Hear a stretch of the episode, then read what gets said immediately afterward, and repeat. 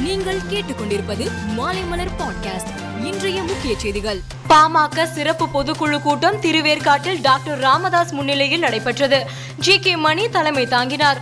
பாட்டாளி மக்கள் கட்சியை கடந்த 25 ஆண்டுகளாக வழிநடத்தி சென்ற ஜி கே மணிக்கு பாராட்டுகளை தெரிவித்த சிறப்பு பொதுக்குழு பாட்டாளி மக்கள் கட்சியின் புதிய தலைவராக மருத்துவர் அன்புமணி ராமதாஸை ஒருமனதாக தேர்வு செய்தது. பாமக தலைவரான அன்புமணிக்கு பல்வேறு தரப்பினர் வாழ்த்துக்களை தெரிவித்து வருகின்றனர். இந்தியாவில் உள்ள அங்கீகரிக்கப்பட்ட அனைத்து மாநில அரசியல் கட்சிகளும் ஒவ்வொரு ஆண்டும் வரவு செலவு கணக்கை தேர்தல் ஆணையத்திடம் தாக்கல் செய்வது வழக்கம். இதன்படி இரண்டாயிரத்தி இருபது இரண்டாயிரத்தி இருபத்தி ஒன்றாம் ஆண்டிற்கான வரவு செலவு கணக்கினை கட்சிகள் சமர்ப்பித்தன. இதில் முப்பத்தி ஒன்று பெரிய கட்சிகளின் வரவு செலவு கணக்குகளை ஆய்வு செய்த ஜனநாயக சீர்திருத்தங்களுக்கான சங்கம் இது தொடர்பாக அறிக்கை வெளியிட்டது. தமிழகத்தின் திமுக இரண்டாயிரத்தி இருபது இரண்டாயிரத்தி இருபத்தி ஒன்றாம் ஆண்டில் ரூபாய் நூற்றி ஐம்பது கோடி நன்கொடை பெற்று மாநில கட்சிகளில் முதலிடம் பிடித்தது. ராஞ்சி ஐதராபாத் விமானத்தில் கடந்த மே ஒன்பதாம் தேதி சிறுவன் ஏறுவதற்கு இண்டிகோ நிறுவனத்தால் அனுமதி மறுக்கப்பட்டது. இது தொடர்பாக விசாரணை நடத்த டிஜிசிஏ கடந்த மே ஒன்பதாம் தேதி மூன்று பேர் கொண்ட குழுவை அமைத்தது. ராஞ்சி விமான நிலையத்தில் சிறப்பு திறன் கொண்ட குழந்தையை பயணிக்க மறுத்த இண்டிகோ விமான நிறுவனத்திற்கு ரூபாய் ஐந்து லட்சம் அபராதம் விதித்துள்ளதாக விமான போக்குவரத்து ஒழுங்குமுறை ஆணையம் டிஜிசிஏ தெரிவித்துள்ளது. பிரதமர் நரேந்திர மோடி தலைமையிலான பாஜக அரசு வரும் முப்பதாம் தேதியுடன் எட்டு ஆண்டுகளை நிறைவு செய்கிறது.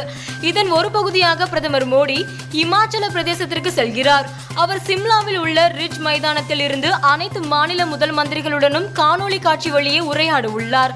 இதற்காக இமாச்சல பிரதேச முதல் மந்திரி ஜெய்ராம் தாக்கூர் இன்று ரிட்ஜ் மைதானத்திற்கு நேரில் சென்று அதற்கான ஏற்பாடுகளை பார்வையிட்டார். கொரோனா பரவலை கட்டுப்படுத்த நாடு முழுவதும் கடந்த ஆண்டு ஜனவரி பதினாறாம் தேதி முதல் தடுப்பூசி போடும் பணி நடைபெறுகிறது. இந்தியா முழுவதும் இதுவரை செலுத்தப்பட்ட தடுப்பூசி டோஸ்களின் எண்ணிக்கை தற்போது நூற்றி தொண்ணூத்தி மூன்று கோடியை கடந்துள்ளது.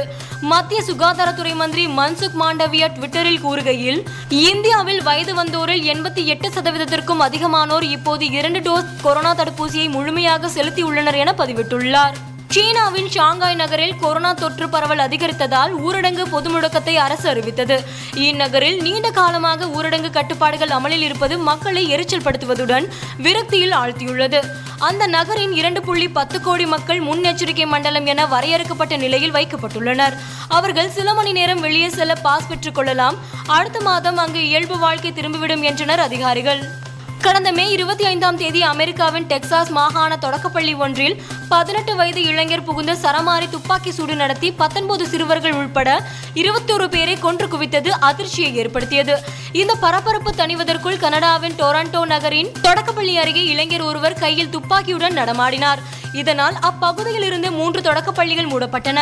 போலீசார் அங்கு விரைந்து வந்து அந்த நபரை துப்பாக்கியால் சுட்டதில் அவர் சம்பவ இடத்திலேயே பலியானார். மேலும் செய்திகளுக்கு மாலைமலர் டாட் காமை பாருங்கள்.